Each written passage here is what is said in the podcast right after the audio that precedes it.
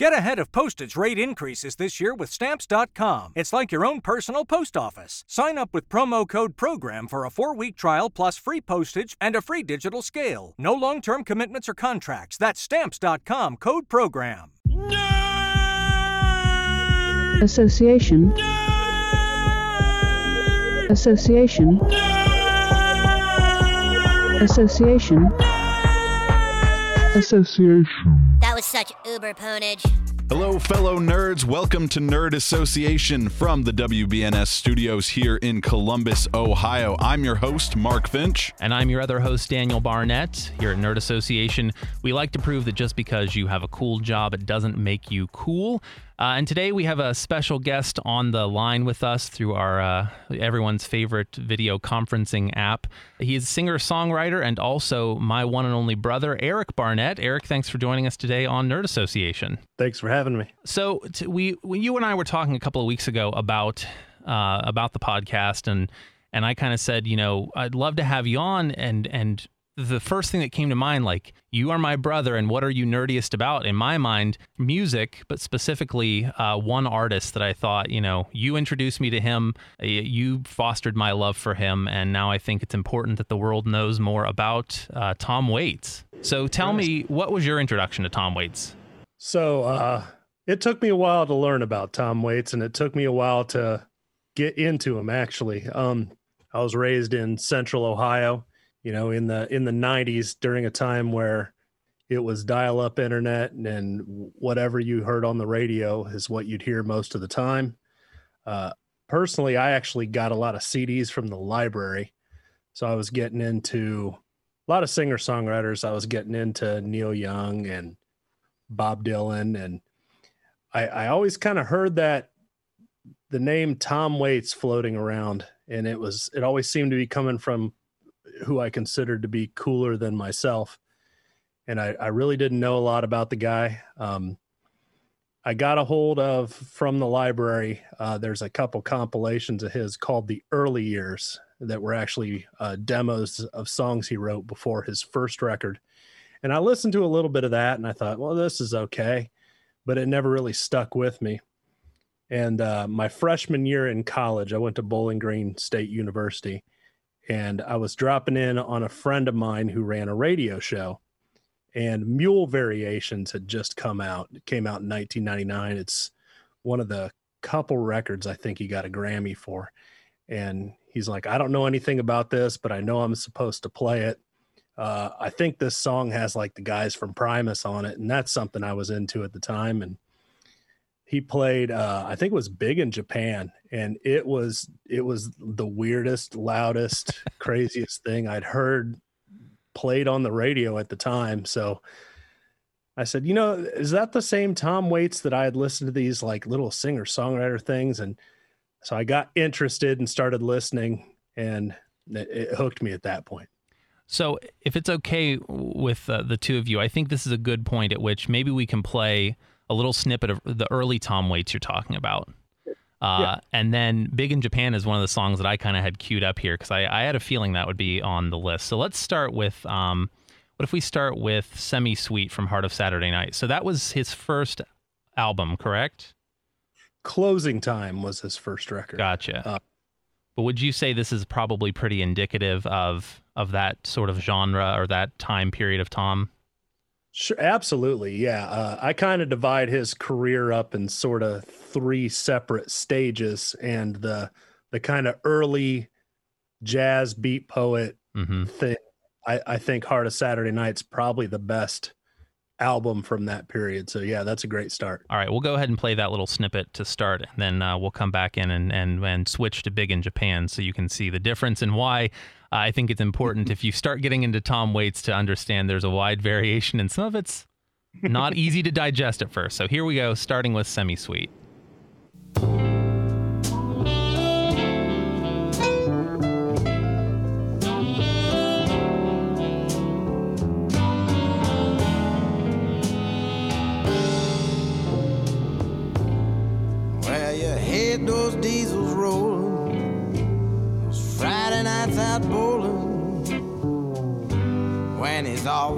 12 hour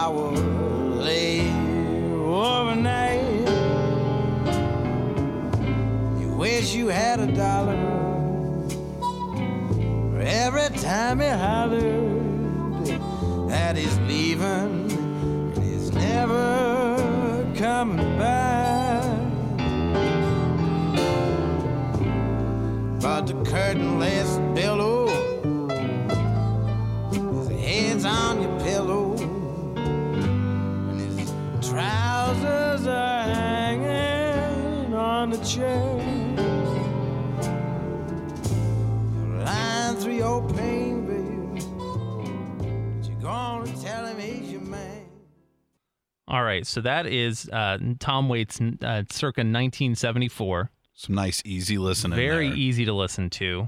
Um, you know, I I hosted a jazz show for several years, and that's the kind of thing that I would have been perfectly comfortable, you know, putting in there with the the sort of standards of jazz that you think of. Sure. My first question is: Is he one of those guys who plays all these instruments and like layers these tracks, or does he have a band behind him, or has he done a little bit of both throughout his career?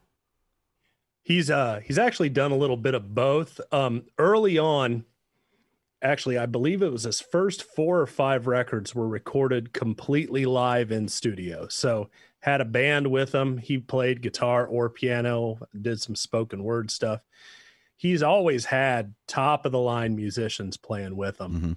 Um, and when I say recorded live in studio, I mean like direct to tape. They didn't even multi-track record that stuff. What happened in the room got printed.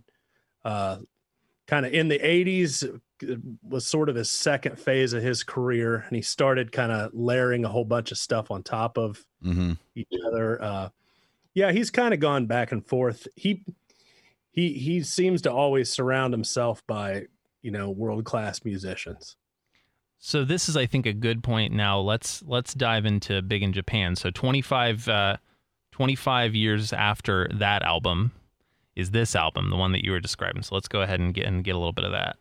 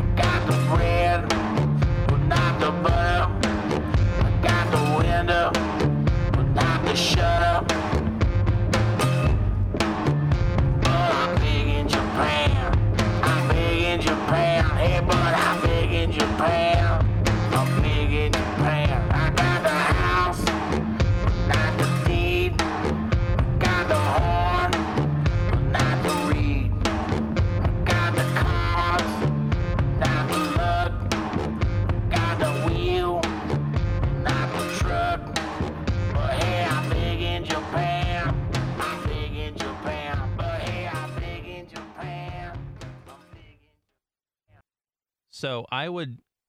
That's certainly different. I wouldn't consider that Tom Waits' weirdest, but Oh, definitely. no. But I would also see why you would, after you know, hearing one and hearing the other, go, "Wait a minute, that's the same guy."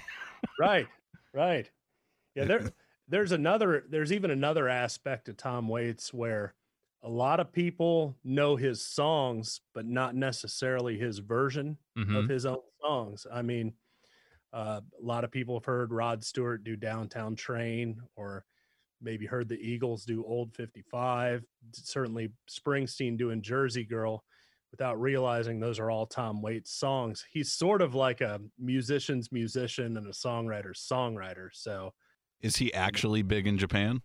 I don't know. or you know, I mean, I, I assume he's probably just making that up. But I, I was just curious listening to that, and then immediately, yeah, I mean, it's completely different. Like you said, uh, his early stuff recorded right there in studio, and this right away, you've got different things going on in different channels Ears, of your yeah. ears, and it's immediately a different sound. Yeah, for those of you who aren't listening in stereo, there's a lot happening there between the left and the right channels. That's like, if you're listening to it in that way, you might initially think, "Am I, are my speakers plugged in correctly? Like, am I doing something wrong here?" Um, and his voice is, is there is definitely um, processed, but I do think it doesn't lend uh, do justice to uh, how gravelly and how I've heard it described as um, pulling pulling barbed wire through a, a megaphone. Yeah, yeah, it's it's hard to it's hard to bring up Tom Waits and not have his voice be one of the initial talking points. It's definitely, you know, Louis Armstrong gargled gravel, That's another good one. and it's it's only it's only gotten more throughout the years, just more. do you have do you have a weirdest? What is the Tom Waits weirdest track that you recommend? Oh, I mean, if if you want to talk about weird, you got to think something like a lot of his spoken word stuff, maybe like circus or Yeah. what's he building in there. Okay, I was Um, thinking about Army Ants too. I know is another one that you were like, "Hey, you want to hear something weird?" Yeah, yeah, that's a Uh, good one. Uh, let's do what's he building in there?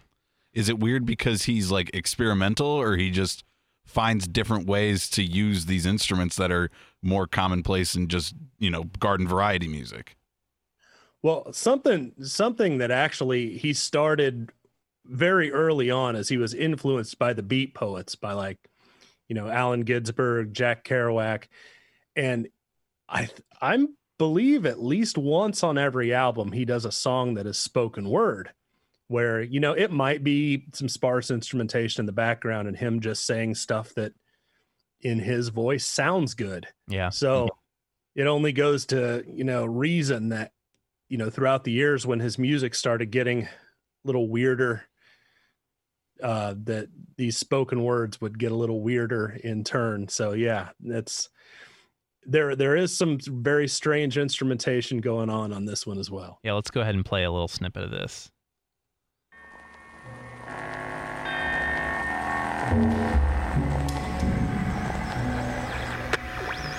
What's he building in there? What the hell is he building in there? He has subscriptions to those magazines. Never waves when he goes by. He's hiding something from the rest of us. He's all to himself. I think I know why.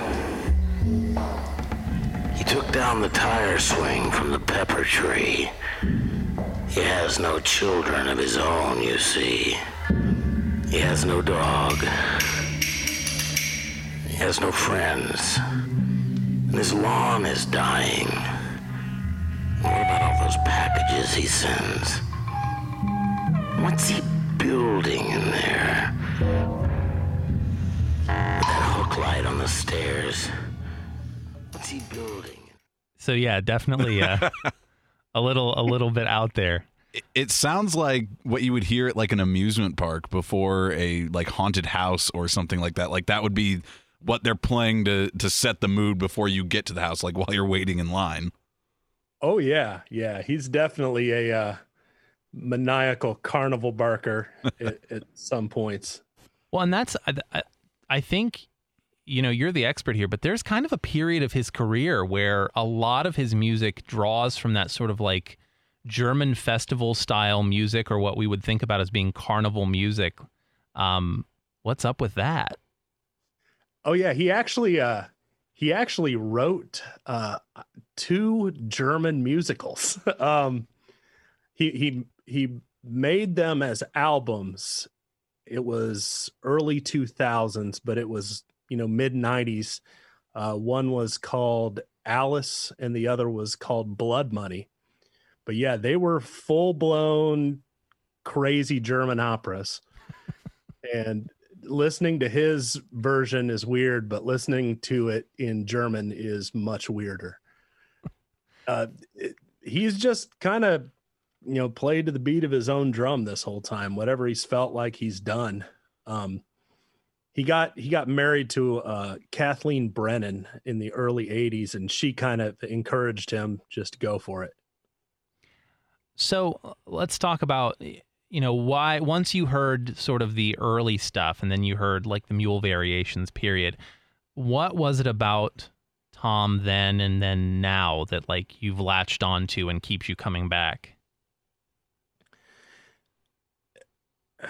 A lot of things. Um i mean the the early stuff you know that we were talking about the kind of feel of it the you were saying you could play it on the jazz shows and everything but even within that the the lyricism what he was writing about and what he was singing about he he is an he's a fantastic lyricist and then kind of in the second phase of his career in the 80s, he was just doing some stuff that even though it was weird, he was definitely blazing a trail. Uh, the album in that period that I love is uh, Mule Vari, not Mule Variations, uh, Rain Dogs. hmm He has some stuff on Rain Dogs that you're just not going to hear anywhere else. And as a musician, you go, number one, where does that come from, and and how do you have the courage to put that out there to the world?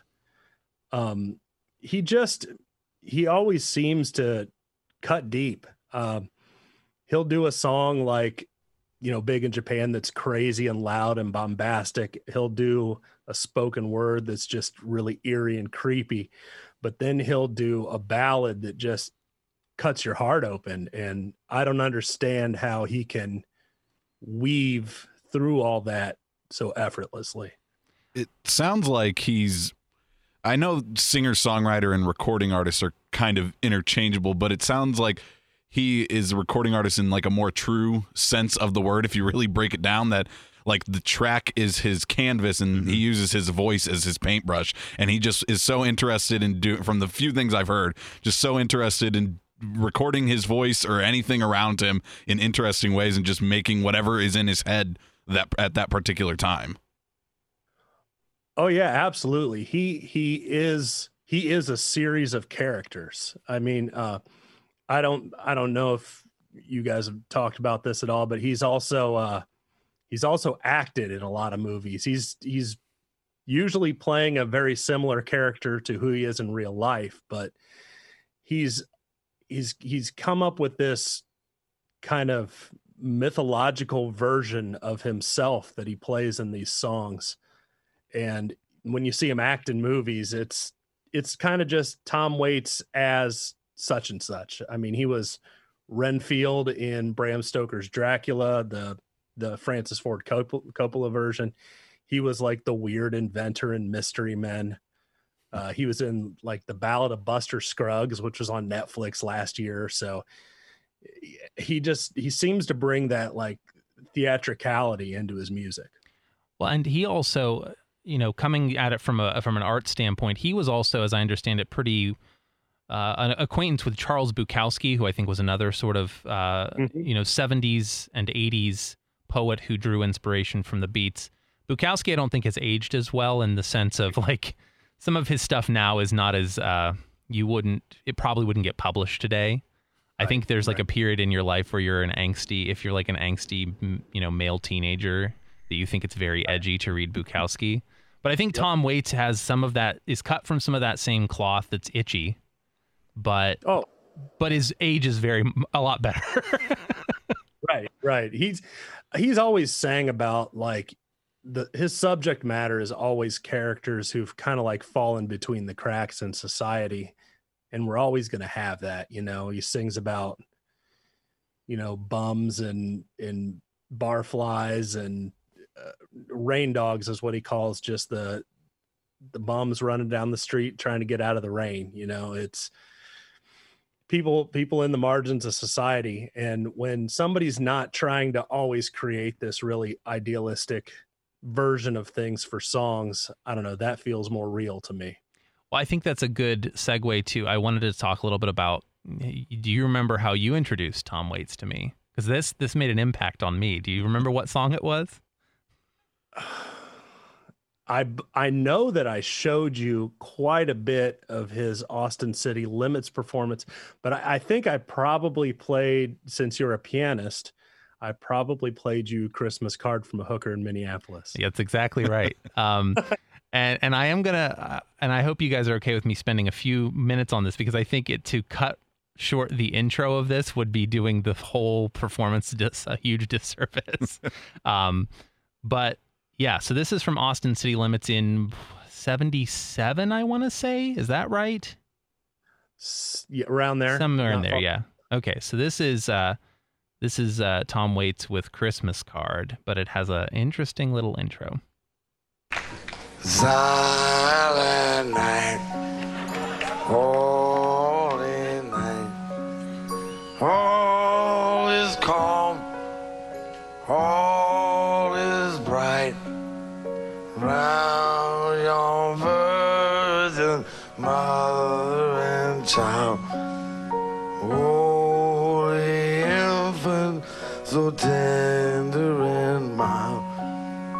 Sleep in heavenly peace. Sleep in heavenly peace. Hey Charlie, baby, I'm pregnant. And I've been living on 9th Street here. Right above this dirty bookstore off Euclid Avenue.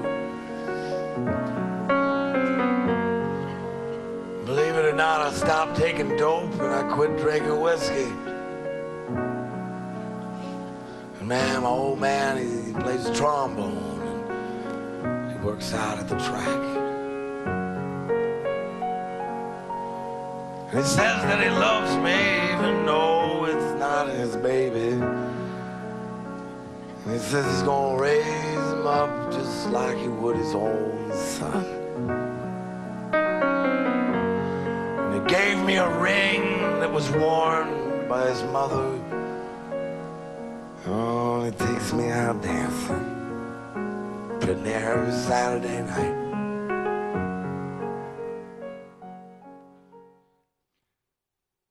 Yeah, so that was my introduction, and you can maybe see why I was hooked right away. I- I just think, uh, and in that performance, I think the first thing I asked you is, is now is he drunk or is he just acting that way? Uh, y- yes. Um, Uh, Yeah, uh, maybe. Uh, I don't know where one starts and the other one ends. Uh, he he was very booze fueled in the seventies. He actually stopped everything in the eighties when he met Kathleen Brennan, and it was all just out of his brain at that point. But he definitely had a character for himself as the uh, kind of boozy beat poet plunking the piano over in the corner of a crowded bar. yeah, if Billy Joel is the like the version that you can hear on pop radio, Tom Waits is the one that like the record company kind of doesn't want you to know about that they also have on the label. that same kind of barroom bard character. So uh, I guess, you know, uh, the part of the reason we wanted to talk to you about this today on the show is just I think that more people should be listening to Tom Waits. Um, you know, you've talked a little bit about how you discovered him and why you think he's important uh, to you. To you, like, what kind of an influence has he been? Uh, You're a singer songwriter. Like, what kind of influence has Tom Waits been to you? this one's kind of hard because I don't really sound anything like Tom Waits. I don't try to. I don't uh, kind of write in the same subject matter as Tom Waits, but uh, myself and a lot of other singer songwriters can look at his honesty. Um, those those really early songs of his are are really good for going out and playing in a bar somewhere. I mean, uh, his initial stuff he was doing on piano and on guitar and the fact that he never was writing a song to try to get on the radio uh there's so many great songwriters i i love jackson browne uh but jackson browne was writing songs to get played on the radio uh james taylor was writing radio hits uh and and tom waits was just doing his best to you know tell the truth and lie when you need to, but but write a, a song that was true to him and he felt like the world needed to have. Um yeah, and like I said, so many other people have have heard that too. The the Eagles, Springsteen, I've heard Norah Jones do Tom Waits. Pretty much anybody who's anybody is a singer songwriter definitely knows who he is. One thing I was interested in while hearing these, uh, as somebody who's really never heard Tom Waits, I've heard of him, but I, I was not familiar with his music off the top of my head before we started recording this podcast. And he seems to liken himself in these songs sometimes to a storyteller. Does he do albums like that where the whole where you have to listen to it in order? Because he doesn't seem like a guy where he's just easy to pick and choose a song out of nowhere. he doesn't really have uh, like a like an album that has a clear uh, concept or or a through line. But a lot of his albums, especially the earlier ones, they all kind of have a feel. Um, you know, uh, the old film noir movies that were in black and white, and then in all the close-ups, there's like that that square of light over the eyes that have the private eyes and stuff like that. Uh, his early record, Small Change, is very noir-esque of an album. They all they all are very sort of thematic, but yeah, nothing that you necessarily have to listen to in order. I, I think um, I would agree with you that none of them are necessarily concept albums, but when you, uh, Marc, when you were asking that question, the thing that came to my mind immediately was Nighthawks at the Diner, which is oh yeah. an album that was based on the painting Nighthawks by Edward Hopper. That's the one. I mean, everyone's seen it. The like shot of the corner diner and the, the patrons at the sitting at the bar. Yeah. Uh, you know, at the stools uh, or the counter. They don't call it a bar there. Um, I think that's a. I mean, that's a great example of one that you can sit down very easily and listen to all the way through, and it tells Mm-hmm. maybe not a conceptual artist type story, but like you get the feeling of the patrons that are coming in and out of the diner and the kinds of things they're talking about. Um, and that's one that I think it flies through. You sit down and listen to it, and it's over before you realize that you know that you've gotten through an entire record. I would say that's in fact probably a pretty good, like a decent starting place for somebody. Yeah. Um, he seems like a guy who you would want if you, especially if you were starting to listen to him, you'd want to buckle down and listen to a whole album. He's not just going to be your, you know, your friends are trading around the aux cord. You're not going to throw in some Tom Waits, you know, just at a normal get together. Yeah, it's you you can't really put together kind of a mix playlist that spans his entire career because it hops all over the place so much that it would be very jarring. I kind of talked about those three different phases and you can sort of mix around within those three phases. But yeah, there's there's definitely gateway drugs to Tom Waits. I definitely would not play Big in Japan maybe as somebody's first time to listen. Tom Waits is sort of the the Mario 2 of singer songwriters where I don't, I don't that's a good. That's a good nerd association reference right there. where you know Mario 2 is awesome, but if that's the first Mario you play, you're like, what is this? and if it's the second or third Mario you play, you're like, what is this? But yeah, there there's definitely some gateway drugs into Tom Waits. Um, if anybody's looking for a good place to start, uh, Daniel mentioned Heart of Saturday Night is a great, you know, part of his early career. If you're a little a little more adventurous, Nighthawks at the Diner. It's actually interesting. They that's it's a live album, but it was recorded live in the studio. They set up like a, a nightclub in a recording studio. Hmm. And you know, set up tables and had waitresses go around, and I believe a stripper opened for him and then he came along and just knocked out the whole album and you know they kicked everybody out and he had a had a record and then uh That that's interesting. I've because I don't know that I knew that, but I there you can hear like the clinking of plates and like silverware, you know, hitting ceramic and and obviously voices and you know it has that light. It does sound like it's recorded in a diner, and of course it's kind of because it was. Yeah. and then uh I kind of the second phase of his career if you if you made it through the first part if you start at like heart of saturday night or if you start at closing time which is closing time is when his voice was the least rough i guess and it was very straightforward songs if you make it through that first part of the career um, rain dogs is probably the one to listen to from that 80s stage and then uh, mule variations is a good one uh, even though big in Japan and what's he building in there are kind of the stranger ones on that. There are some really beautiful ballads, and I, he actually got a Grammy for that one. So, who would have thought in 1999 that I believe it was alternative album of the year would go to that? yeah, of all the things that could have gotten it in '99, right? sure, right. I imagine there was some uh, oh Smash Mouth that. Yeah, I'm actually gonna Google. Keep talking, but I'm curious who was up for that. I feel like he's a musician that if you're not in a group of people who are super into some different types of music, you may just want to start this one on your headphones and just experience or play it while you're alone because I just can't foresee me being able to play this with my group of friends and them being Oh, very absolutely. receptive to it. He is certainly not for everybody. Yeah. Uh, he's barely for anybody.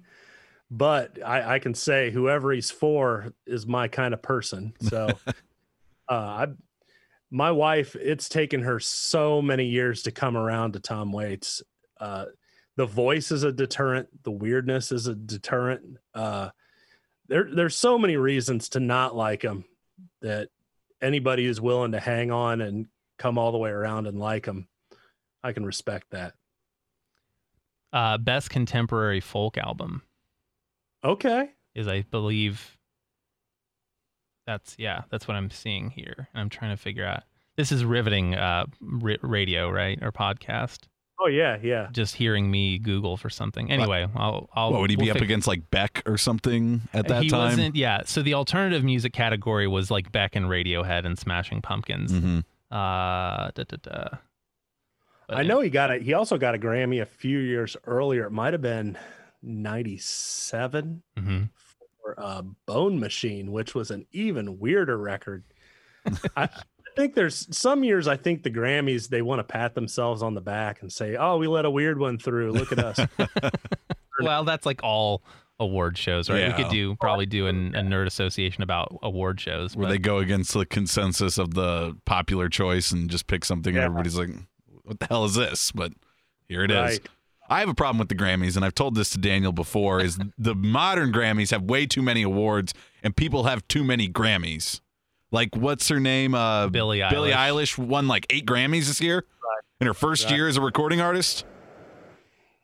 Yeah, I you know it's it's crazy when people go and they say, "Oh, you know, Billie Eilish has this many, but the Beatles had such many," and they start like comparing things between Yeah. eras, and it's just like we're gonna check back with me in 10, 20, and 30 years, and we're gonna see who we're talking about at that point.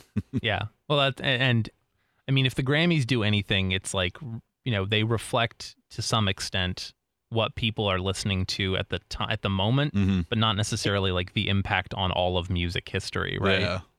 Sure, sure. I, I'm not even convinced people were listening to Tom Waits at the moment. I That's a good point.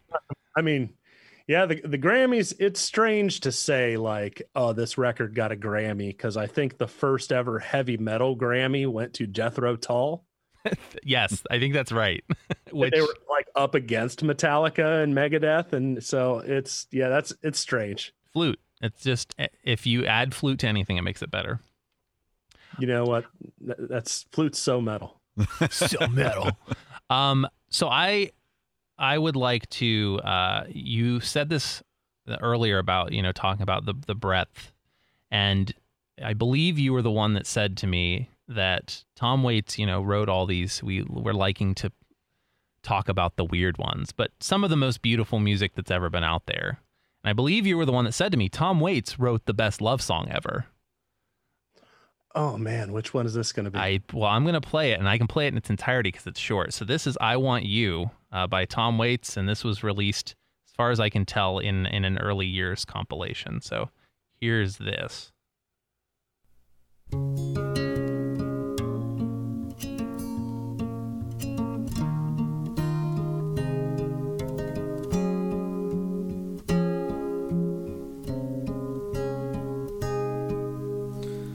I want you, you, you.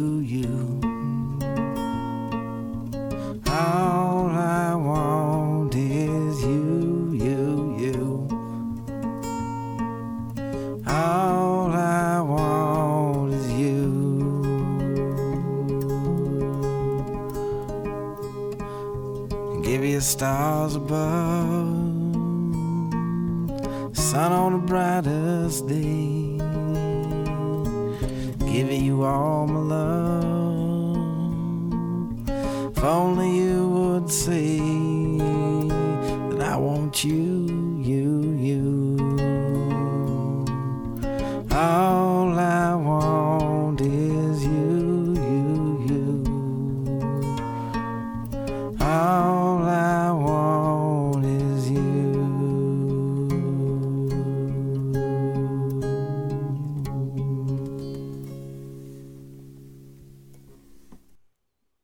that's just TV show wedding montage song right there.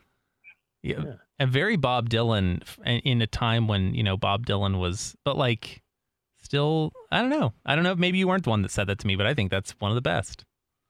Oh man, he writes ones that that tear your heart out. Uh, I won't I won't make you play it right now because it's like six minutes, and you got to hang on for all six of them. But if your listeners are are feeling like they're into this at all, and they just want to hear something that is utter beauty, the song "Ruby's Arms." Oh man, Yeah. I get emotional. That's a very, you're, you're exact. That's a very good one. but yeah, I- I, I don't know if we all want to just openly sob, uh, because that It is a does- probably possibility. for a good podcast. Well, I think uh, I think that's about all the time we have. Uh, but brother man, I want to thank you for coming on. Eric Barnett, uh, singer songwriter. You can find him on almost every social media outlet except for Twitter, notably at Eric Barnett Music. Uh, his most recent album is Shipwreck in a Bottle, and you can find that all over the interwebs. Give it a listen, give it a buy. Uh, thanks so much for coming on today and joining us on Nerd Association. This was fun. Thanks for having me, guys. I had a blast. Thanks for joining us, Eric. And if you are interested in, uh, you know, learning more about Nerd Association, telling us what you think, you can find us on Twitter at nerd underscore assoc, N-E-R-D underscore A-S-S-O-C. Uh, you can also email us at nerdassoc at gmail.com. Uh, once again, thanks for tuning into Nerd Association, and uh, we'll see you next week.